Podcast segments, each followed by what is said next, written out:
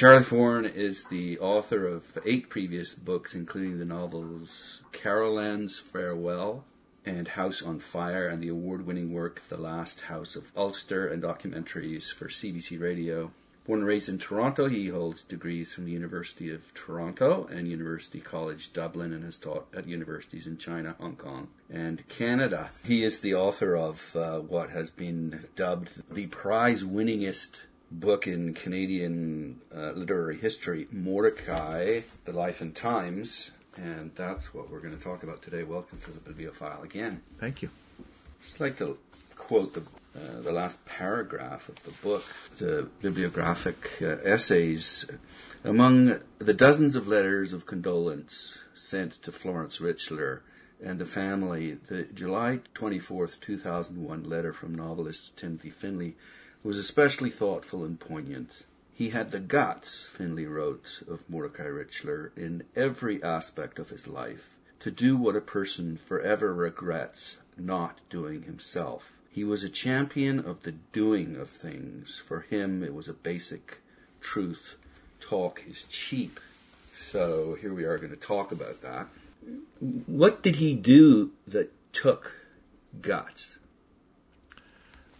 I think just about everything he did took guts up to a point, starting from his rebellion against the way he was being raised, which, in, in contrast, many people who wish they had rebelled against the orthodoxies of their childhoods, uh, they wish that as adults. Uh, Richler actually did so as a child, um, no interest whatsoever in Judaism. In other words, at the age of 12 and a half or 13, he was already staking out his own ground. He was he, he displayed courage in many, many aspects of his professional life and his personal life. You could bookend them in a sense by talking about the what most Canadians identify, which is his battles with Quebec nationalism, specifically with the sign laws, which, regardless of your views on the wisdom of his positions or the even your views on the, how he went about it, for a sixty-something man to have, in a sense, become a the the a one-person opposition, and to have fought so forcefully in, an, in such a, a, brawling manner with an entire movement was very impressive and was certainly the uh, behavior of, of, someone who was courageous. So that'd be the one book. And the other one, though, which fascinated me was that way back in his childhood, he was rebelling and disputing and disagreeing with the orthodoxy of his upbringing inside that Orthodox Jewish world. And he was doing so from, I don't know, age four or five onwards. And someone explained to me what was uh, an extraordinary aspect of Richler's bar mitzvah. Typically, Jewish kids, uh, boys, are obliged to memorize one part of it only. But you're encouraged if you are want to show your your ambition as a young a young Jew to memorize the whole thing in Hebrew, do all the parts. And Richler did all the parts. Normally, something only aspiring you know, young rabbis or rabbinically minded kids would do. And he did them, and he executed, and he made everyone very proud and surprised. Virtually at the same time as saying he had no interest in Judaism. Yeah, it's almost like I can do that. I'm good enough to do that, right. but I choose not to. I choose not to, and that's almost the pattern. So he would say, I could, when he's 19 years old and he decides he's going to go to London, he could stay in Canada, but he isn't going to stay. He's going to go test himself again in these larger, in this larger metropolis.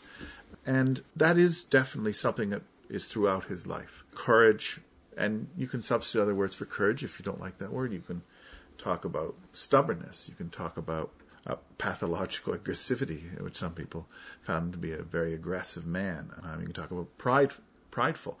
Generally speaking, in human beings, these are all bound up, these qualities. Mm-hmm. And they do uh, result in that proverbial, to paraphrase Timothy Findley, that someone who does things. And so it took guts to do that. How would you say that he displayed these guts in his life as a writer? He wrote fearlessly about all kinds of things. He wrote to engender conversation. He wrote to engender arguments. He went looking for fights. He didn't take on the fights that came to him. He went looking for them.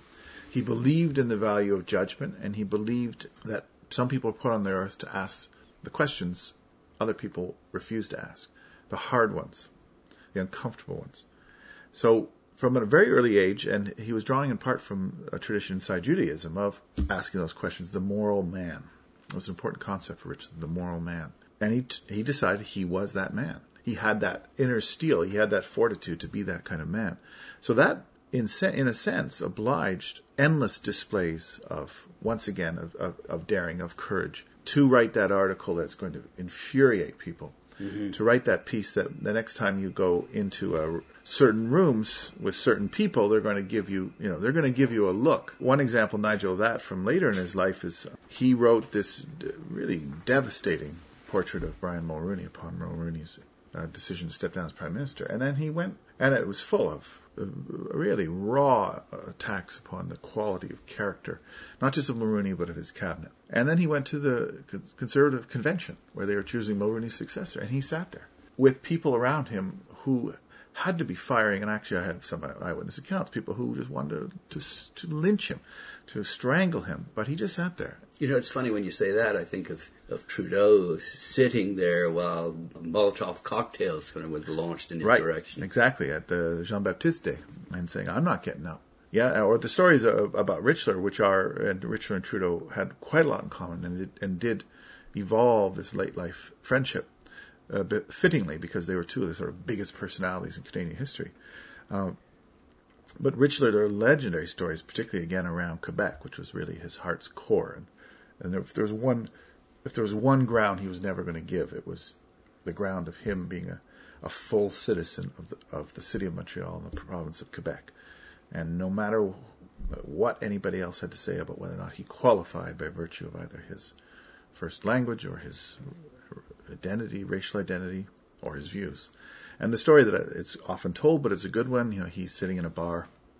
He's in the Ritz Carlton bar, and uh, Bernard Landry, a, a, a, politician he held in particularly low regard, and and and with whom he exchanged already some verbal insults, is across the room with a bunch of his friends, and and Jack Rabinovitch comes into the, the bar, and he and Richler supposed to go off to have dinner. And Richler says, you know, I'm not leaving until he does. and Jack, because he'd made some racial slurs. He uh, had, uh, Landry had. He, he had. That's right. Even by PQ standards, Richler held him in, in low, low regard. Uh, so Jack Rabinovitch, who's not a drinker, had to sit there for three hours while Landry and Richler drank in their respective corners and exchanged glances. Then finally, Landry left, and that, and that at that moment, Rabinovitch and Richler could go have dinner point being, I mean, that's on one level, that's a, it's, it's like boys will be boys, right? Mm-hmm. But it was, it's towards the larger point of that character we're talking about, that never quit character, or, or as his friend Bill Weintraub likes to say, he was one tough hombre. Well, he also went after the crown. His goal was to write the best damn novel that has ever been written. Yes. I think that was very much part of the ethos of maybe the final generation of novelists who could begin and can and carry out, out their careers safely assuming that the novel was the great artistic form, the dominant form, which I would argue it was right up until about the 1960s, uh, until film surpassed and then few more things since. But there, once upon a time, every literate person in North America had to be versant with a core group of novels. I'm, serious novels. I'm not talking about popular novels. I'm talking about you had to read a Saul Bellow at some point if you want to be taken seriously. Therefore, uh, the notion that a, a writer's job was to write one book that would last was wasn't boastful. It wasn't uh, delusional. It was simply what your job was, what the goal was. Mm-hmm. And Richler held that, held to that view. He held to that view his entire life. He also argued that the reason he, he got up every morning was because you know, he hadn't done it yet. You can make a case for that being another kind of courage, by the way, to keep going back at it, back at it there's also this sense of dissatisfaction that drives you. Mm-hmm. So it's a, it's a, a, search for excellence. Yes, his uh, comp- methods of composition were to, I, I, learned in the course of writing the book were surprisingly um, uh, fraught.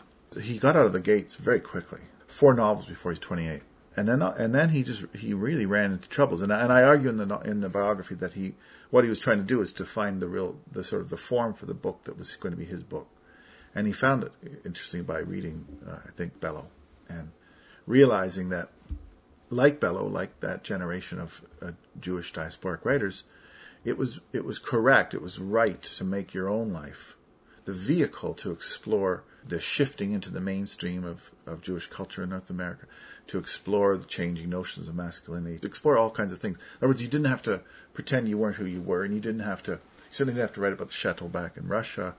You didn't have to write historical novels. You could be the subject, and that to some extent, the you being simply a Jewish uh, male of your generation. Once Richler figured that out, he could he had the kind of template for the for the big books.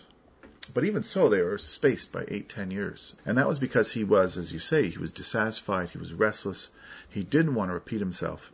And I even argued that though he was sometimes accused of writing the same novel over and over, quite the opposite was the case. Each novel is protein. Each novel he had to kind of create from the ground, maybe, except maybe Joshua then and now. Joshua then and now, which he wrote because he'd failed to to get Solomon Gursky off the ground. That maybe was a, a holding pattern novel. But otherwise, those big books are all sui generis. They're all actually he Richler almost had to rethink the form each time. But the backdrop or the the main character is Montreal. I think so. I very deliberately made Montreal almost a character in my biography, in the way that any biography of Dickens would have to have London as a character, or Joyce, Dublin. I felt that that was, in a sense, true of the spirit of Richler's work. And you know, my my book begins with almost almost a sensory portrait of Montreal. Mm-hmm. Very much a teeming life that uh, you capture. Yes. Very, very well. well. And I do so uh, stealthily simply by lifting all the stuff from his essays. right. It wasn't like I thought that up or I, or I pieced together from archival material. I did a little bit of that and I talked to people, but probably 80% of those details that give you that portrait of that city are drawn from his work. Point being that that's, they mattered that much to him. They were fundamental to him. They were his building blocks. I wanted them to to be yours, mine Yeah. for the book. So Montreal was a character in his work, and Montreal was uh, fundamental to him as a man. I think. Well, just back to the Landry Mm-hmm. incident. It was his city as much as anyone else's, and you're not going to budge him. That's right. Uh, as recently as two weeks ago, I delivered a lecture at McGill on um, Richler in Montreal because I feel there's so much ground that needs to be made up. There's so much uh, about what people think of him as in Montreal, particularly French Montrealers, that is frankly wrong and, and needs to be addressed. But it, it all starts from a, a, a point that you have to accept, which is that exactly what you said. That what Richler was saying is, you know, this is this is simply my town too. This is my backyard. I am the citizen as much as you are, and I'm not going anywhere. I'm not backing down. And every time you suggest that I'm somehow not part of the family, I'm not really, you know, one of us. You just make me matter because, first of all, that rings all sorts of ugly bells. Are less dissonant bells from history if you're Jewish. Hmm. And secondly, it just ain't so. And my point with this McGill lecture, among well, a few points, was that he was a loyal citizen of Montreal. So for the city not to get that, not only was he one of the maybe the two greatest writers from that city, but he was a loyal citizen. No other city in Canada mattered to him. I compared his his his Canada view to the famous New Yorker cover where Manhattan is two thirds of the landmass of the United States and the rest is sort of indifferently. Because sort of the west of Montreal was all sort of fuzzy for Richler, and to the east of Montreal was kind of fuzzy too, you know. It it seems to me that, that you know we talk about Richler and, and Irving Layton as well. Mm-hmm. The the very fact that there is this uh, tension in the place Mm-hmm. must contribute somehow to the creation of, of important work. Yes. Most artists are grateful for unhappy childhoods and, and difficult adult situations. Uh, art, Anger or passion. anger, passion that arises from simultaneously from internal complaints and wounds and, and external injustices. It is probably difficult to write great books if you both experienced a you know a magical childhood and are now enjoying a blissfully peaceful adulthood. You may not, in the end, have a great deal to remark upon. Or if you have a great, you may have things to remark upon, but you won't feel the the, the urgency. Uh, and you're right. Montreal is a city that should compel great art and and has because there are divisions on the ground there, essential, unyielding, unchanging divisions. I would argue, it's comparable to Belfast or Jerusalem or any of those great cities where where simply people with very differing priorities and allegiances are attempting to share the same ground. And Richler, I suspect, was fueled by that. He liked it. He likes not the wrong. I do report in the book when he he's living in London. He's got five kids, and Florence, his wife, is very happy there. He's forty. He's successful. He's made this very impressive career in, in, in a literary career in London, and he agrees somewhat reluctantly to fly back to cover the October crisis for Life magazine. He shows up halfway through it, but you know that he had such authority that they they were willing to fly a Canadian living in London all the way back to Montreal to cover it rather than just get someone in Montreal or even get them someone from New York. They wanted Mordecai Richler. And he came back and he reported it. And the last thing he wrote in that piece was essentially he was saying, well, my hometown's getting interesting. And then within three years, he had repatriated. He hadn't repatriated, you know, to cover the mess, but he was interested. It, it appealed to him that energy and that tumult. And another thing that I, I regret is that French Quebecers assume he was just a wrecking ball. What he wasn't. He was actually a citizen who was feeling deeply and fully the complexity of his society. What about the impact that I mean this this man has he must be coming out of your pores. How has it affected how you write and how you think about place? I don't think working on Richler for those years and now, I mean, essentially I wrote the book for four years and I've been talking about it for another couple almost now. Yeah. We're coming up to two years this October it will be since the book came out. I don't think he's affected my writing because I don't think writers who, found, who discovered their voice and are like are in career like I am necessarily have that are, are, are blown away that way.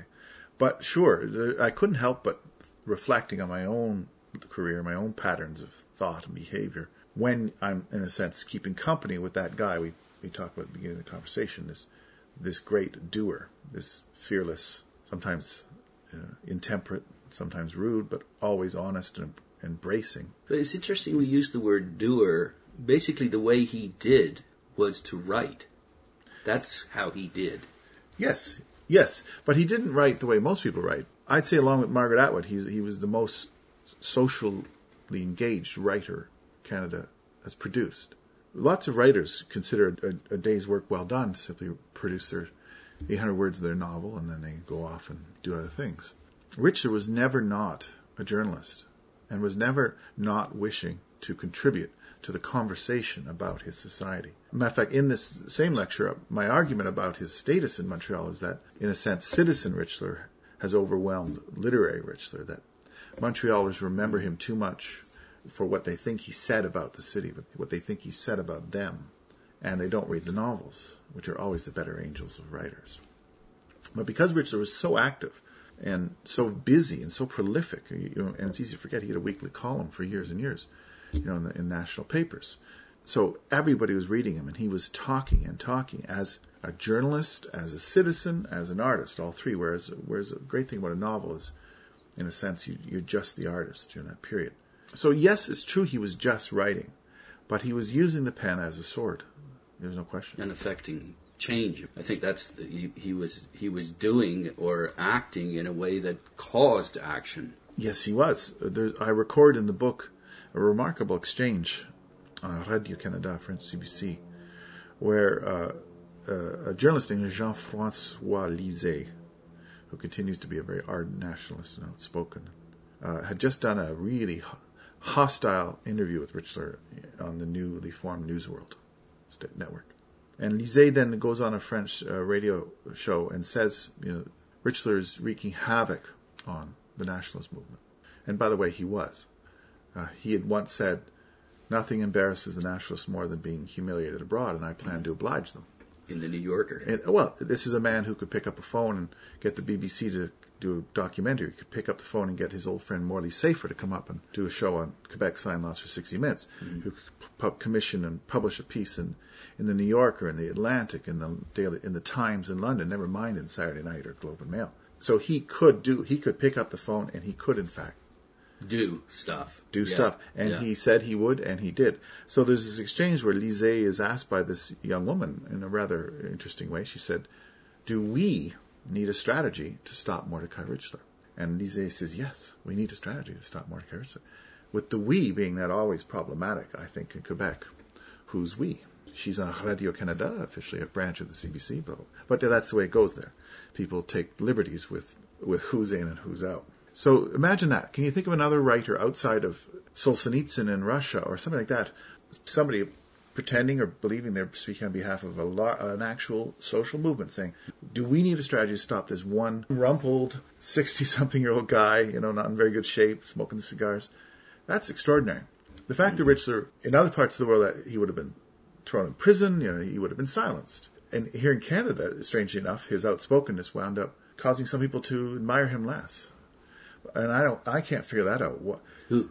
well, a lot of Canadians uh, that I spoke with said to me, you know, I, I he made me so angry, I stopped reading his books. That you know, not that not that he suffered. I mean, Barney's version sold quarter of a million copies in Canada, which is a significant number of copies. But there's no question that he he was willing to, or he just simply wasn't going to let it stop him. He was willing to risk compromising his reputation as a novelist by being so outspoken as a citizen journalist. And for me, that's that's a big thing, and that's a significant quality, and I admire it greatly. Uh, and as I say, uh, most writers aren't built that way. Uh, Michael Ondaatje's great writers just simply not built that way. But he, and along with Atwood, you know, they they were and they are built that way. Margaret Atwood, by the way, um, not in the book, but in a documentary that I co-wrote called Mordecai Richler, Canada's first shock jock, which I thought was very witty. How has it affected you then? Are you becoming more socially uh, active as a result of having? having spent time with him? No, and I don't think so. I mean, my social activism, which is, you know, I'm the president of PEN Canada right now, and um, but I've been a member of PEN for 20 years. I was on the board 12 years ago, long before I thought about write about Mordecai Richler, and I've written books on Northern Ireland and China, and I've lived in China and, and in Northern Ireland or in Ireland. Uh, so, to the extent that I have any activist or political dimensions to my work and character, they're unrelated to Richler. And I actually don't share his desire to comment on daily affairs. I'm quite happy to stay mum on the latest, you know, gauche comment by a politician or outrage or whatever, like anything like that. Where I uh, have an instinct for political engagement is in on larger s- structural, almost politics. So I'm very interested in writing about Chinese society. Very interested in, in thinking about and commenting once in a while on human rights around the world and free expression around the world. But less so. Richler actually wanted to mix it up. I'm not a, a pugilist the way he was a pugilist. And if you're not born with your fists swinging, I don't think you ever really develop a, a appetite for that. So have you changed as a result then, at all? I don't think so. I don't think so. Certainly not the, the awards, which are neither here nor there, to be mm-hmm. frank with you. It behooves a writer who's in the middle of a career to be equally unimpressed by being nominated for awards as by not being nominated for by awards. And you and I have both sat on juries, so we know how capricious and random it is, and it doesn't really mean very much. I mean, it's nice to win them, and, but it, it has no effect on me. And aside from making me having to get my suit pressed often. What about then, uh, you know, just in terms of learning from a life? Has something come out of his life that, uh, I'm I'm asking the same question again, I think, Okay. but has knowing this individual in a way that you've known him, well, has it made you think differently about Canada? Has it made you uh, want to do something that you hadn't Wanted to- wanted to do before? a few things about Canada, maybe a little melancholy, because it became very clear to me in the course of writing the book that the era of cultural nationalism, which birthed so many of our writers and nurtured them from Munro to Atwood, Richler and Davies preceded a little, but certainly enjoyed it. Findley, definitely, is gone. It's long gone. The notion that Canadian culture was a project that you had to participate in, and you had to you had to identify it as such. You had to say, you know, we need to do the following to be to be a nation, culturally speaking, hmm. because it, we had existed for 80 years, floating in a in a, in a kind of tepid post-colonial sea of of nothingness culturally. Well, in the fact that you, you quote Richler quoting Samuel Johnson and, and, and others about what a backwater culturally the country The country was, when he started. Yeah. and so I I reflected a lot on how. Because I, I learned how, how forceful that project was during, say, the 60s, 70s, into the 80s. And it's now so apparent that it's done. It's now so apparent that whatever uh, will that went into it has been dissipated, and people are back to being vaguely hum- embarrassed if you discuss Canadian projects. Well, The fact, for example, that the National Library hasn't held uh, an exhibit for something like two years now. Well, there you go. There's a, but one example among many, no doubt. So there's that one thing I, th- I reflect upon. The, the other thing about his life that caused, caused me to reflect. But sorry, you reflect on it and it makes you melancholy, but it doesn't spur you to do anything about it like he did. Well, there are so many forces at play now that are, well, they weren't at play in his lifetime. Uh, Canadian culture is being subject to digitalization like every other culture. That's profoundly destabilizing of everything inside the publishing industry. And uh, you know, CBC is being undermined and, and, and rendered impoverished or given mandates that are unattainable and perhaps even ill advised that push it away from cultural programming. The notion that the CBC is actually helping its case by reproducing bad versions of already abysmal reality TV shows sits you down in astonishment. But but that's where they're at. By the time they're done, they will have, their head will have been unsuccessfully unscrewed by misdirection almost, and they'll be they'll be gone. So all those agencies uh, that were supporting uh, culture are are being pushed around, beaten up, shrunken, diminished.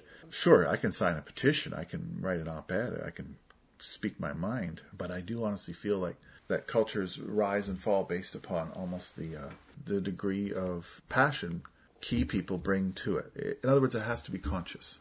It's almost like a great man or woman theory of history.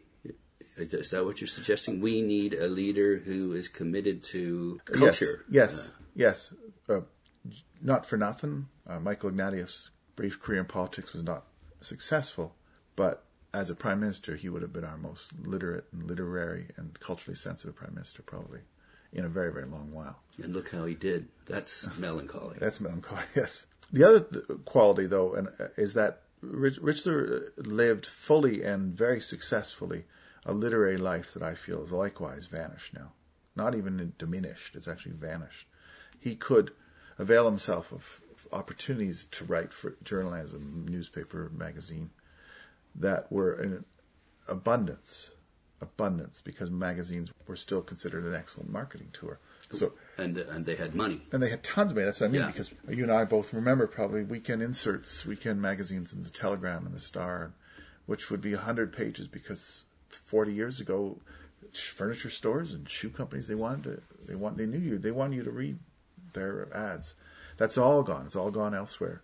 Those newspapers and magazines are either gone or diminished. Richler was actually be paying literally. He was being paid literally more forty years ago for pieces than people are being paid now. Not judge. Yeah, know, based on the inflation. No, no. literally more. And he was being paid for his books literally more than what a writer of comparable stature is being offered now.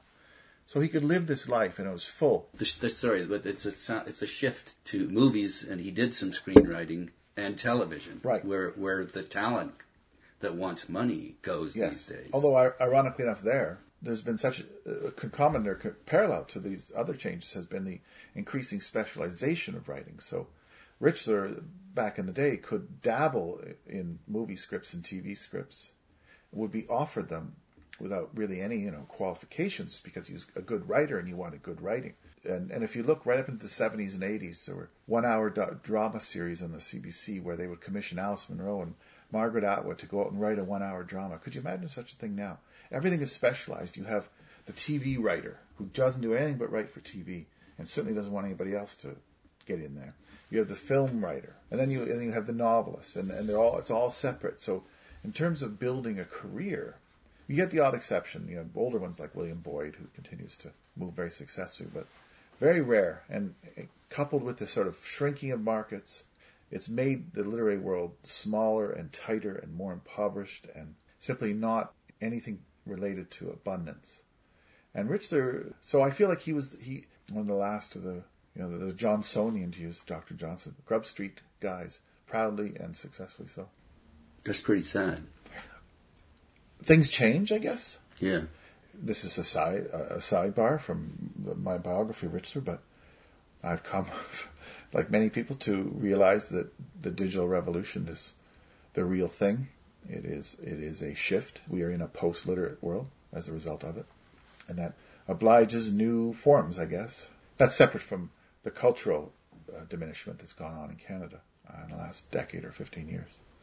But it's it's not unrelated if you're a, a writer trying to earn a living and trying to feed a family, which he did. You know, he was a very proud man, and he was very proud of the fact that he earned very very good incomes off his work. And this is what he promised his future wife too. He, yes, she thought he was kidding. She thought he was just being boastful when she said, oh, "You know, I'll, I'll promise to look after you and I'll show you the world." Even I think he said something along those lines when he was young. He was trying to woo a very beautiful woman that he was obsessed with. Which also takes courage, big time. I can't imagine an area, uh, Nigel, where he didn't, you know, he, Richler would have lacked that kind of cojones. You know, he was he was a big time guy. Even if you didn't care for him, you had, I think most people granted that you know he he was outsized, big appetites. He had big uh, ambitions, big talent, and he was unapologetic, and he was comfortable with his own contradictions, which is great. All that stuff's great for a biographer. That's a great subject. So I really felt lucky to have such a, a richly complex subject. So much so that I didn't feel any need, in addition to having no inclination, to judge him. My book is tries to show you his character. I really hope I don't ever judge him. First of all, I'm not qualified, and secondly, you can make your own judgments. Finally, what do you think he would do if he was alive today? Then, if he had it all to do over again, Right. Well, first of all, he should still be alive. He'd only be 81. It's interesting. You forget. He died at 70. He died too young. Lived a bit hard because he actually comes from a very long-living family. His aunts and uncles still alive. Were he to start out now, a, a, a younger writer, there are younger writers of his appetites, of his of his drive, of course.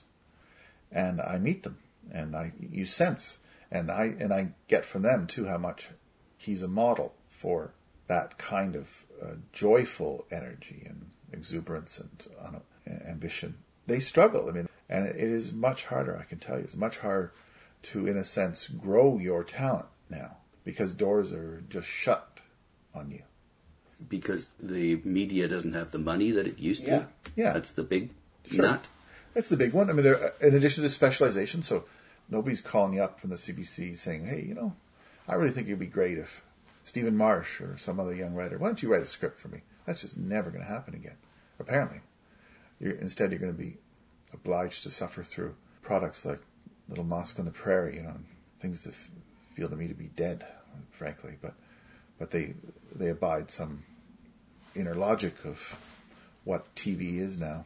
It seems to me then that we're in a we're in a bit of a trough. I think you know this creativity and activity. Mm-hmm. There are certain conditions that are good for it and not so good for it. And if we are in a trough, that at some point there's going to be a demand that will well up to to fill that void. One would hope. Normally, I would say, of course, there are always high points and low points. There are always fluctuations.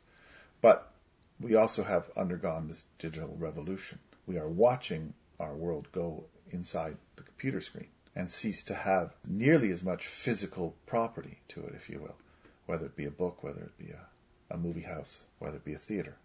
All those forms, as you know, are at risk. Um, not theater, not movies, not books, but the old fashioned way of making them. And those were industries. And they were industries that employed people and fulfilled people.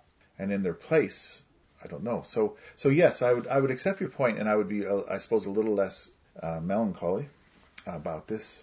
Were I not also, if you will, combining the apparent trough we're in, particularly in the climate we're in politically now, with the, with these this huge paradigm shift. So I don't know how it's going to play out. Uh, I'm not unaware that Canada is still a highly prosperous country, and we we are a nation of readers, and we sell lots of books, get sold, and I'm well well aware of how much more dire things are for artists elsewhere. But I also, in the course of writing this book, because I wrote this book, I'm aware that we had an energy and a focus and a project that we let slip away, or did slip away, anyways.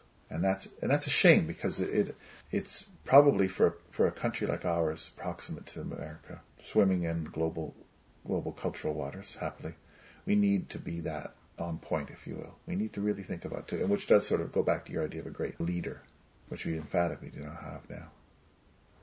Well, thanks for bringing Richler back to life and conveying in such a rich way what, what an impressive human being he was. My It was great to read the book. Well, I enjoyed talking to you again. I'll be speaking with uh, Charlie Foran, who, what is the latest project? Finishing a novel now. I stopped writing fiction reluctantly and unhappily for the five years it took to write that book and uh, and the shorter book on Montesquieu. So I'm back writing fiction. It was wonderful because there's a lot less clutter on my desk. Great. Well, thanks again. We'll look forward to that.